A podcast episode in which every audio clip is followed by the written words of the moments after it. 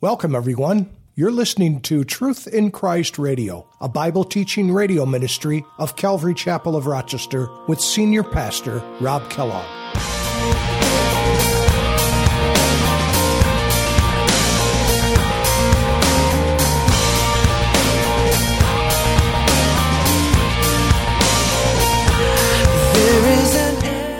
But see, that's what the children of Israel had gotten caught into. We saw it in uh, chapter 7, verse 2 and 3, and now we see right here in, in verse 14. They did not ask counsel of the Lord. They didn't ask, they should have.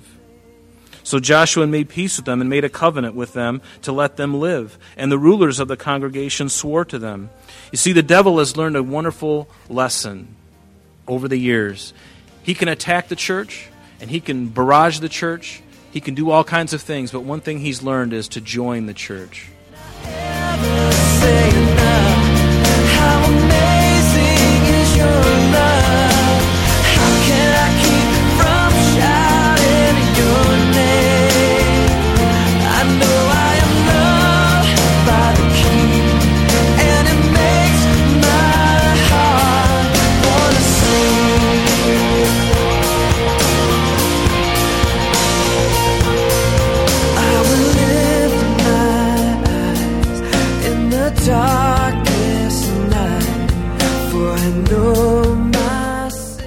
Today on Truth in Christ, the scripture says, They did not ask counsel of the Lord. Welcome to our Bible study. Today we learn that the Gibeonite deception was clever and therefore powerful. But the real problem was that Joshua and the leaders of Israel never sought the Lord. This showed they trusted their senses instead of the Lord. They walked by sight, not by faith. How much trouble do we find ourselves in for this very reason, by not seeking the counsel of the Lord? And now let's open our Bibles to the book of Joshua, chapter 9, starting in verse 14, and follow along with Pastor Rob. Imagine it. It only takes a little bit, doesn't it? And then this is the this is kind of proof text to the verse. A little leaven leavens the whole lump. Because once you start living with the people and you realize, you know, these people aren't so bad. Next thing you know, another another group of people come in are doing the same thing. Well, you know what? They're not so bad. We'll just destroy half of them, but we'll let the others free. We'll let them stay. Maybe they can maybe they can comb our hair for us. These guys will be, you know, cutting wood and fetching water for us. Maybe we can have them do our manicures or something. Maybe they can serve us. But you remember David, this is one of the wonderful things I love about David. His dependence on the Lord. We're not going to go there and read the whole thing, but in 2 Samuel chapter 5, verses 17 through 25, David, early in his reign, remember, he goes up to the Philistines, and David inquired of the Lord in verse 19 of that chapter, and he says, Shall I go up against the Philistines? Will you deliver them into my hand, Lord? And the Lord said to David, Go up, I will doubtless deliver them into your hand. And so David goes up, and the very next, uh, it wasn't long after that, that the Philistines came in the same place again, and David naturally would think, well, let's just do the same thing we did before, because God wanted it. He told us He was going to root out the Philistines. We already victorious doing it one time. Let's just do it again. Let's just repeat it. But David, I love this about him. He didn't just rely on that. It says, Therefore, David inquired of the Lord again, and he said, You shall not go up. God told him, Don't go up, David, this time like you did before. Instead, circle around behind them and come upon them in front uh, and come upon them in front of the mulberry trees. So the battle plan was completely different. What would have happened if David had not, not obeyed? And see, this is exactly what prayer is all about. This is what prayer is. We, we, we can get so independent and we can think that just because we've done something and we're successful before, that we can just do it again the exact same way. And God has to bless it because it was he, he was involved in the first time. I know he was, so if I just do it again, it'll be fine. Well, it's not always that clear cut, is it? God's will is not always like that. Sometimes there's alternate directions. Sometimes there is other things that God wants to do. And He knows, again, the mind of your enemy. He's got great intelligence. I mean, if you think about it, I mean, if God is on your side, if God be for us, who can be against us? You know, sometimes I think we, we gloss over that verse so easily. And all we need to do is do the simple thing and just go to Him and pray and say, God, I'm planning on doing this today, but if it is not your will, Lord, frustrate my plans. Give me an alternate plan. Help me to know what to do here, Lord. I don't know what to do. I've been in situations like that myself, and, and I've seen Him do things that I, I wouldn't have thought of, honestly. I wouldn't even have considered. And there have been other times where I've made plenty of mistakes thinking, I know how to do this, I've done it before, and I go and it doesn't work. When will I finally get it? When will you finally get it? Maybe you're obedient. Maybe you're more obedient than I am, but sometimes I find that my heart is just, I got too much experience and I know how to do certain things. And God says, Well, you can do it that way, but I got a better plan. You don't understand something. You know, it's sort of like preparing a message. You know, sometimes on Sunday morning I'll prepare something, and I'm standing up there and I got uh, an idea of where I'm going to go. And right in the middle of the message, the Lord just brings me off into somewhere else. Didn't even plan on it, wasn't even considering going there, have no idea why I'm going there. And then someone comes up after the service and says, You know what? When you said this very thing, it, you know, it just, I fell apart because it reminded me of something that blah, blah, blah. And they, they go on, and I'm just like, Oh, man. you know, Lord, and you, you just, you, you took me someplace. I don't even know where I was going and you did something and, and, and it touches that person because you know who's in the room. Does he not know who's in the room? And so when things like that happen, and see, that's why we pray. That's why we pray. We don't depend on our own agenda too much. We want to be prepared, but we want to make sure that any time we can invite God to Im- interrupt our plans because it is very important. In fact, in this, there's a book by um, J. Edwin Orr. It's called Full Surrender, and I'd like to read to you just a little bit, a little paragraph about the neglect of prayer. It says, "Prayerlessness is another sin of omission." It is a sort of creeping paralysis which begins in neglect of prayer and ends in utter prayerlessness. Prayerlessness is the root sin.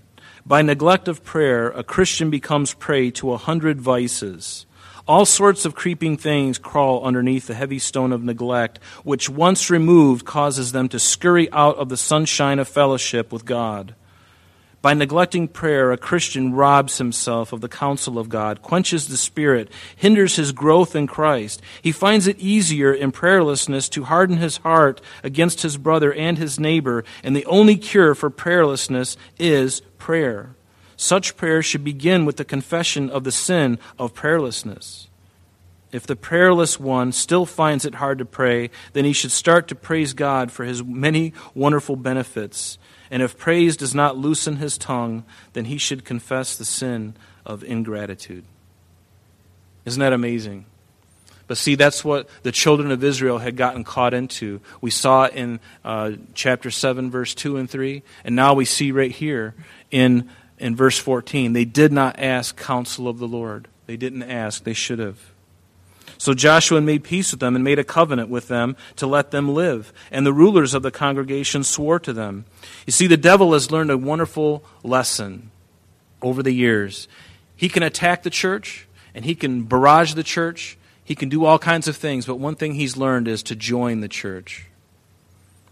And actually, not only does he join the church, he still barrages it and he still beats on it from without, but then he loves to infiltrate. And we see that all around in our country today.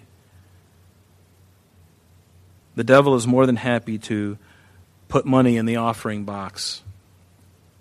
He's more than happy to have men and leadership that have not the Spirit of God. He's more than happy to have a congregation filled with people who have no desire really for the things of God. I'm so glad that you guys are not that way. You guys love Jesus, and you're here because you love Him. And I'm here because I love Him. I love His Word, and I love to share it with you. But there's a danger of making oaths or vows in Ecclesiastes chapter 5. It says, Walk prudently when you go into the house of God and draw near to hear rather than to give the sacrifice of fools, for they do not know what they, that they do evil. And do not be rash with your mouth, and let not your heart utter anything hastily before God. For God is in heaven, and you are on earth. Therefore, let your words be few. For a dream comes through much activity, and a fool's voice is known by his many words.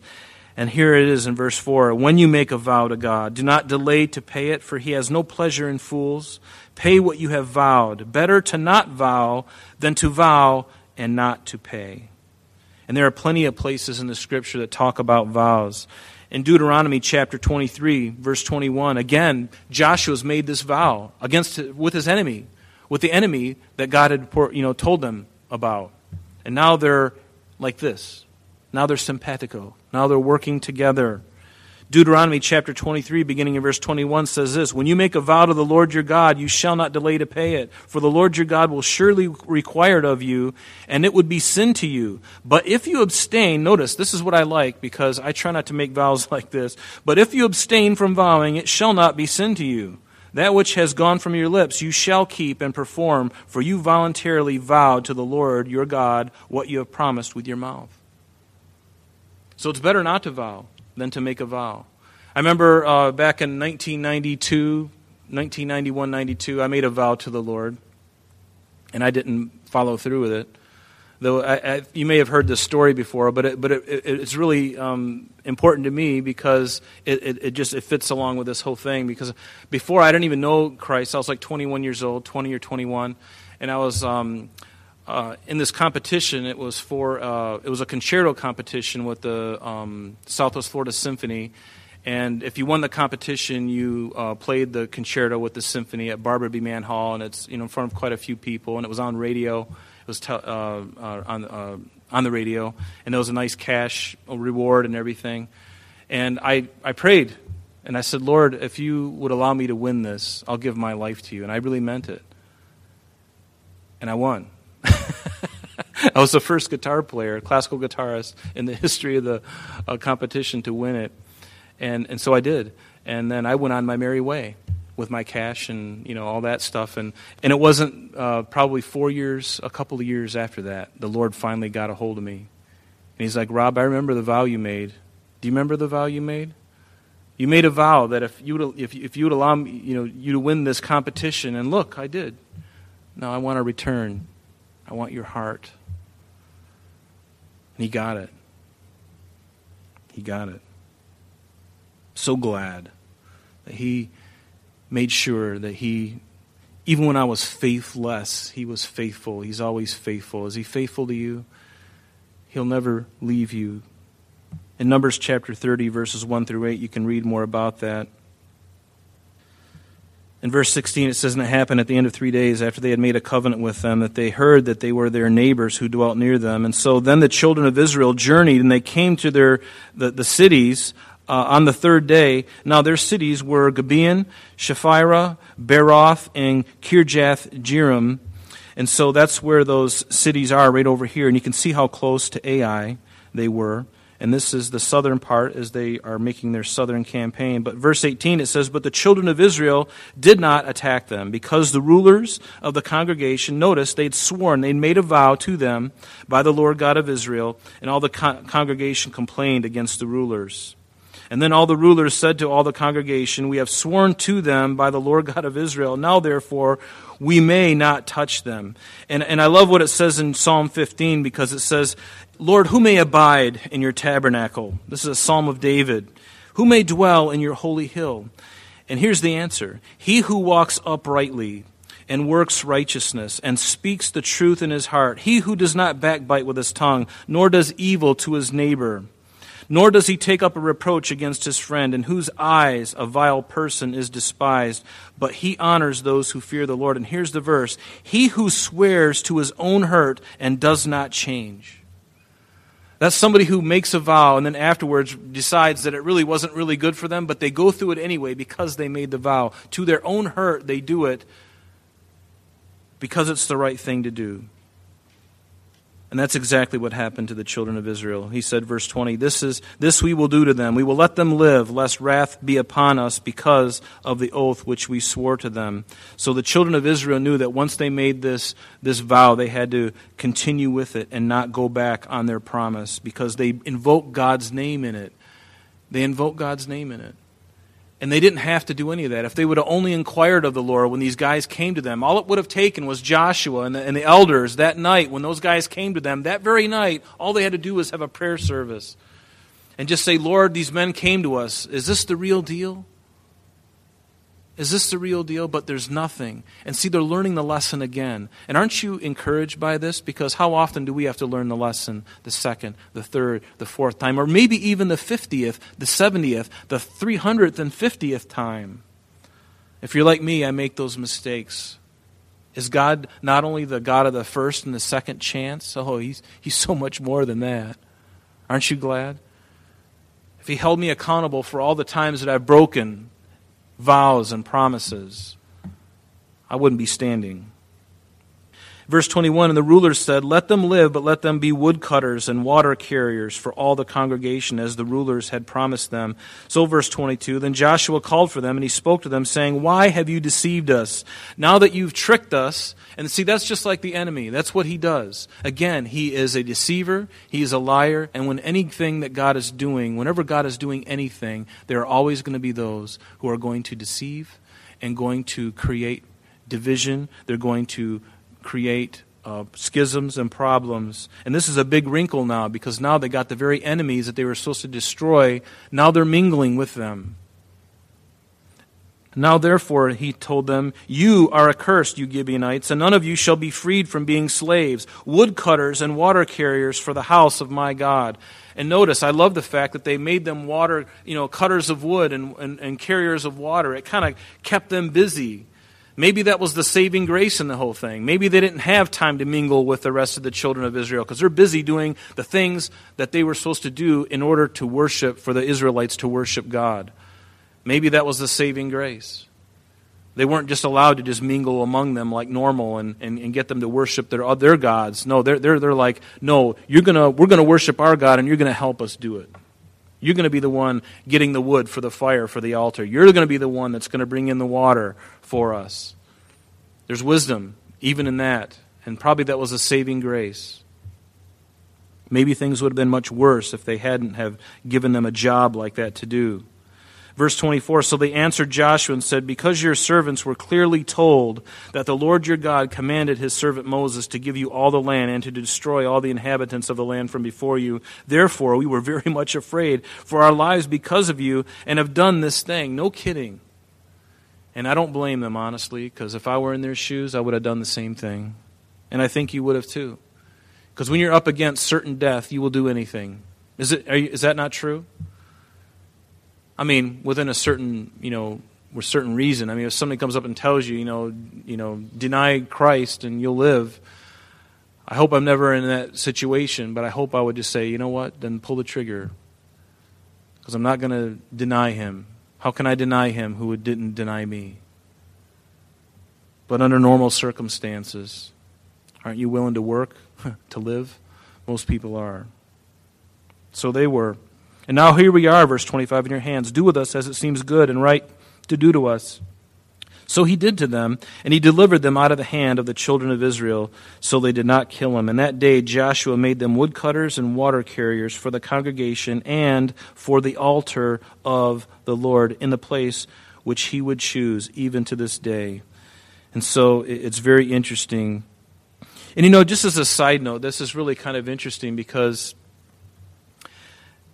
the Gibeons, evidently, there, there's still a lot that I don't know, but one of the things that I find very interesting is when the children of Israel, hundreds of years after this event, we're talking probably uh, probably 600 years, 600 or more years into the future, Judah and Benjamin would be taken captive to Babylon, right? And then at the, at the end of that 70 year captivity, they come back. And it's recorded for us in Nehemiah chapter 7, verses 4 through 6. This is really interesting. It says, Now the city was large and spacious, but the people in it were few, and the houses were not rebuilt.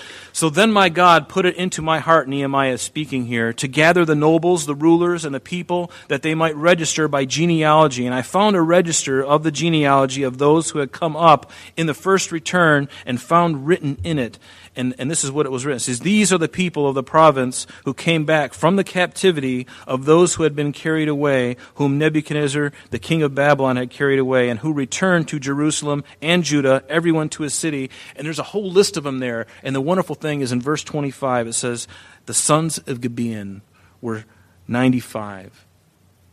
I find it interesting that these, these, this people group that they were supposed to destroy hundreds of years later, they're going into captivity because they're part of Judah. They're part of Benjamin. They're, they're like one, and so they, they, they do. They get taken to captivity, and they desired to return back to Jerusalem. 95 of them.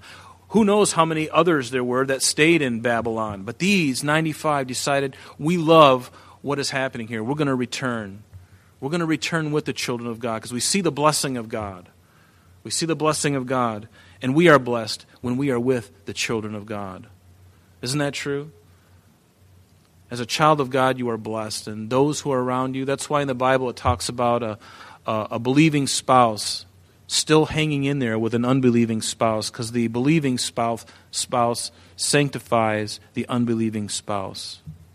The unbelieving spouse is benefited. They are blessed because they are in the house of a believer, one who is praying for them, praying for the betterment of the home, and praying for their marriage. The unbelieving spouse is sanctified by the believing. And so I just think that's really interesting. But you know, this is really wonderful because as we get into the next chapter, we're going to see that wonderful instance in history where God causes, as they're going against these five kings that are going to conglomerate together. They're going to, they're going to come together and they're going to try and defeat Israel. And God is going to allow the sun and the moon, or the sun, to stand still for an entire day. For an entire day, giving them all that daylight to vanquish their enemies. What will God do for you? Will He not withhold and, and change heaven and earth? Will He not stand and, and cause things to, to not move? For his purposes. He did it for them. Is he willing to do it for you? Is he so small? Is, he, is his estimation in our heart so small that we don't think he can do certain things? Believe me, I believe that God can do anything. If he spoke all, the whole world and the universe and the, that he holds in the span of his hand, he spoke it all into existence. Believe me, is there any problem that you have that is too small, too large for him? I don't think there is. Be encouraged tonight. If your heart is downcast, if you've found yourself in a place that you never thought you'd be, know that God loves you. He loves you and He wants to bless you. He wants to rebuild you. He wants to restore the years that the locusts have eaten. He wants to bless you. Let's stand.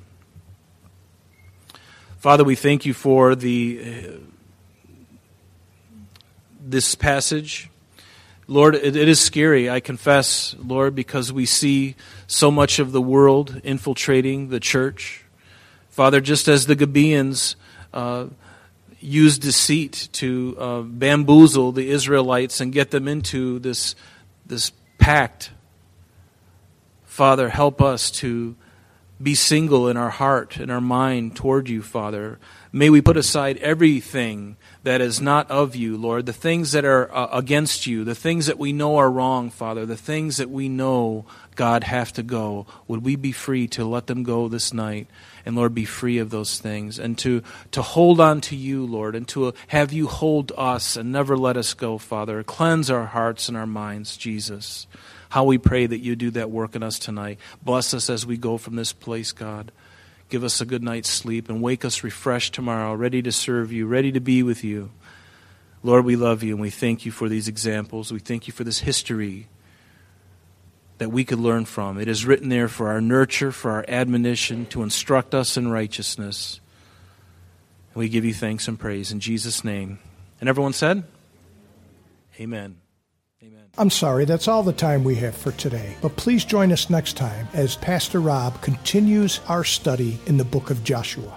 Calvary Chapel of Rochester is located at 2503 Browncroft Boulevard, Rochester, New York 14625. You can reach us at our church office between 9 a.m. and 4 p.m. Monday through Friday at area code 585 586 3140. If you would like to have an audio CD of today's message mailed to you in its unedited form, simply mention today's date when contacting our church office. You can also contact us via the web by logging on to www.calvaryrochester.com. There you will be able to access a number of useful things, such as information concerning our beliefs, our ministries, contact information, our location, service times, and much more. You can also download or listen to the radio and sanctuary messages free of charge from the teachings link at the top of the page. To listen to Calvary Chapel of Rochester sanctuary messages or Truth in Christ radio on your mobile device, just subscribe to both through Google Play and Apple Podcast. You may also join us on Sundays and Thursdays through live streaming of our services and Bible studies. Just click on the online services link. We're so glad that you could join us today. And if there is any way that we can bless you in your walk with Jesus Christ, please don't hesitate to call our church office. Remember, Jesus said, I am the way, the truth, and the life. And for this cause I have come into the world, that I should bear witness unto the truth. Everyone who is of the truth hears my voice. May God bless you in abundance today as you walk with Him. And until next time, this has been Truth in Christ.